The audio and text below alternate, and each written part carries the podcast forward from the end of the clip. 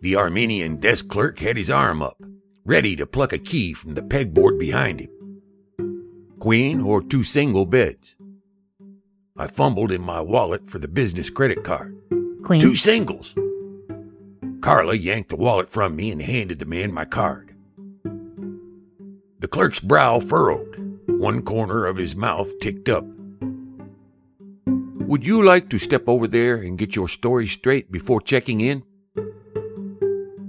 Just what I needed in my current state of inebriation. A smart ass desk clerk in a shitty pay by the hour motel. Two singles, unless you want me bunking on the floor in here tonight. Carla scowled and grabbed a counter for support, slurring her words. Oh, don't mind him. He's a prone to gassy bouts of der- derision when he feels superior. Like the aforementioned flatulence. Flatulence. Flatulence. This too shall pass. We got checked in. The clerk handed Carla the key, and I grabbed our bags from the car. By the time I met her at room six, Carla was standing just over the threshold, pinching her nose. Ew, it stinks. That's the smell of despair I alluded to earlier. Possibly coupled with the still lingering scent of death. I dumped my bag on one bed and hers on the other, then pulled the half full bottle of Johnnie Walker from under my arm, twisted off the cap, and chugged down most of the contents in one gulp. Ugh. Give me that. Carla grabbed the bottle and finished it off. You're loping toward your obituary like a guy who just hit a foul ball and still wants to get some space between him and home plate just to make a fucking point. She handed me the empty bottle, and I tossed it into a nearby trash can. I'm not afraid of dying, Carla.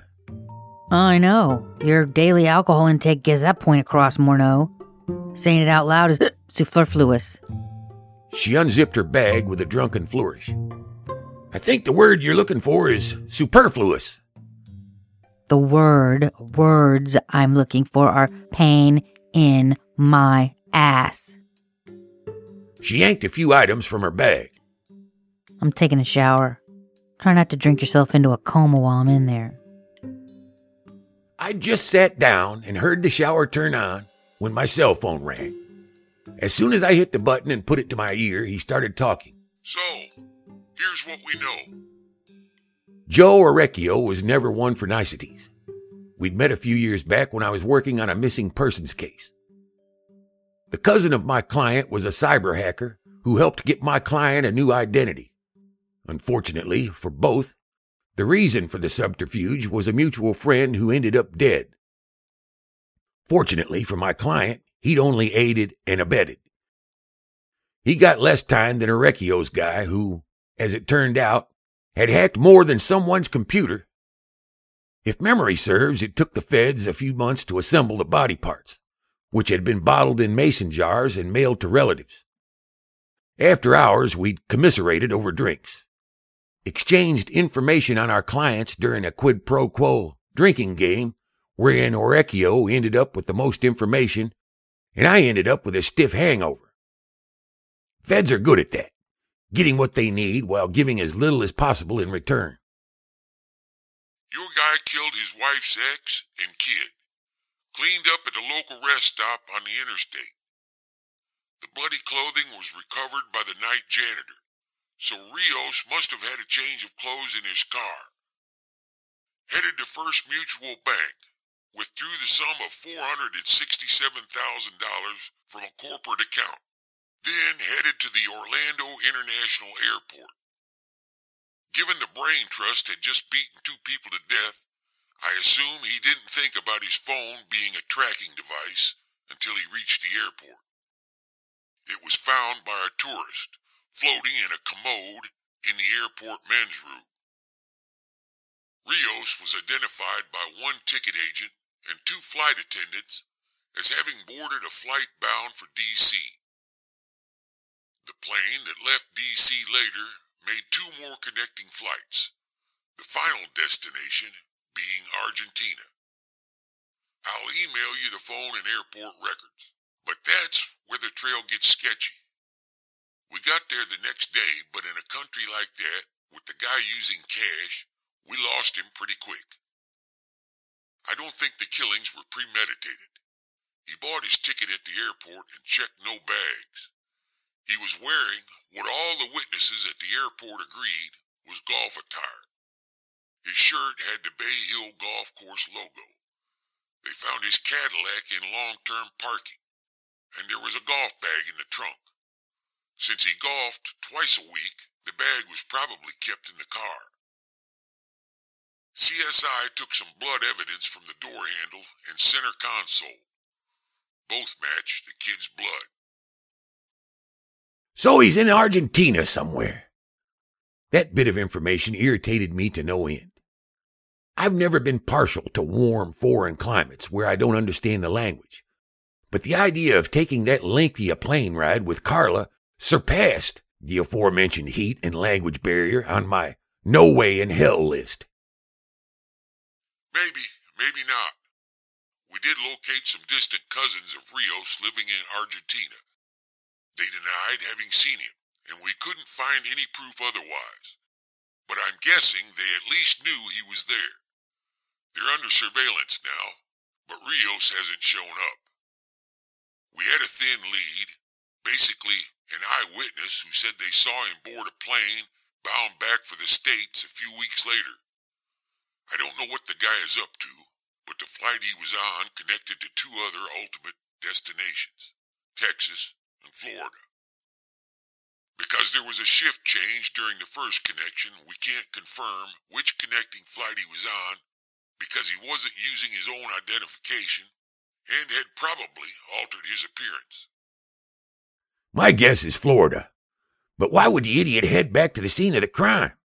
Or at the very least, the state he committed it in? Something he left behind. So he's been off the grid for a good while now. I said this mostly to myself, but Orecchio responded in the affirmative. I thanked him and was just hanging up the phone when Carla clambered out of the bathroom wrapped in a towel, steam billowing out behind her. Ugh, stuffy in here. She flopped down on the bed, face down. I opened the hotel room door and let in a burst of cold air. Hey, Grumpy. Sit down. I want to ask you something. The hot shower had done nothing to mitigate Carla's state of inebriation. Her words were a slurry blend of loosely enunciated consonants. Go to sleep, Carla. I set the phone down and grabbed another bottle, still trying to process the information I'd just received. Tell me about the hookers. Carla rubbed her face roughly with a hand, then wrapped her arms around a pillow and adjusted herself for comfort. I cracked the seal, thumbing the cap from the bottle as I turned my back to her.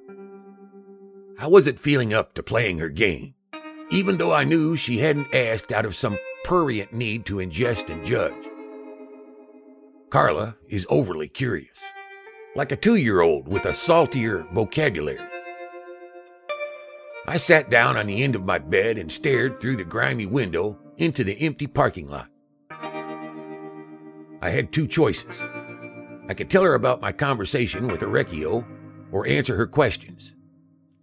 Given the pounding in my head and the fact that choosing option two meant she'd have at least one more day of blissful ignorance before I had to tell her that her ex was probably closer than either of us would like, I decided taking one for the team was the only alternative. Why the hookers and blow? When I turned around and glared at her, she drowned out a lazy chuckle by burying her face in the pillow. Because Marjorie was gone and I didn't give a hot piss what happened to the husk I was stuck walking the world in. I fucked whatever was within my budgetary constraints after I'd had my fill of alcohol and coke. You'd be amazed at how little a tawdry rub between strangers means when you're not actually present. Like the time I woke up in a room that makes this one look like the Taj Mahal and found the nasty little punch board I'd spent the night with had stolen my wallet and stripped my car, laptop, CDs, GPS. Nasty little punchboard, huh? That's some lovely imagery wrapped around a juicy hunk of misogyny. She lifted her arm and made a half hearted attempt to motion for me to continue. She left the keys and my driver's license in the front seat, like a good little girl. Stood out in the parking lot laughing my ass off. But at some point I realized I might be getting too comfortable with it all. It's one thing to participate in an honest, ejaculatory transaction. It's another thing to realize you're starting to enjoy the shabbiness of it. When it starts taking all kinds of sordid business to stave off indifference. Self degradation is an unpleasant addiction, but it's nothing compared to the revelation that you're getting off on someone else's shame. But the deeper I sank, the farther away from my old life I was getting, and I needed to put as much space as I could between what was and not giving a shit. So I stayed drunk for a good long while because the jarring segues from drunk to sober were like being assaulted by a floodlight. Nothing like a flash of dehumanizing self awareness to illuminate the fact that you probably don't deserve the space you're occupying on the planet. So, if you're going to continue to live, you might want to figure out a way to earn it as painlessly as possible. The irony is, once you get a good look at the space between the shattered parts of yourself, even when you manage to pull it together, all those shards that broke away in the process can't be put back well enough that they don't chip away easier the next time around. I hovered there in silence, the ringing in my ears finally having dulled, thinking about how people are at their most honest when they're not sober. Without that self edit function that becomes muddled when the synapses are firing more slowly and things are lulled into a comfortable state, making everything easier to bear. How we all have our personal anesthetics, shit we cling to because it's more comfortable than the alternative. I was thinking about this when I turned around and found Carla had fallen asleep somewhere during my revelatory binge. I listened to her quiet intake and release of breath, and I realized that maybe what she clings to is the dysfunction of others. How she can wriggle her way in and somehow make it better while trying to forget about her own dysfunction. Maybe that's the key to enlightenment shifting the focus.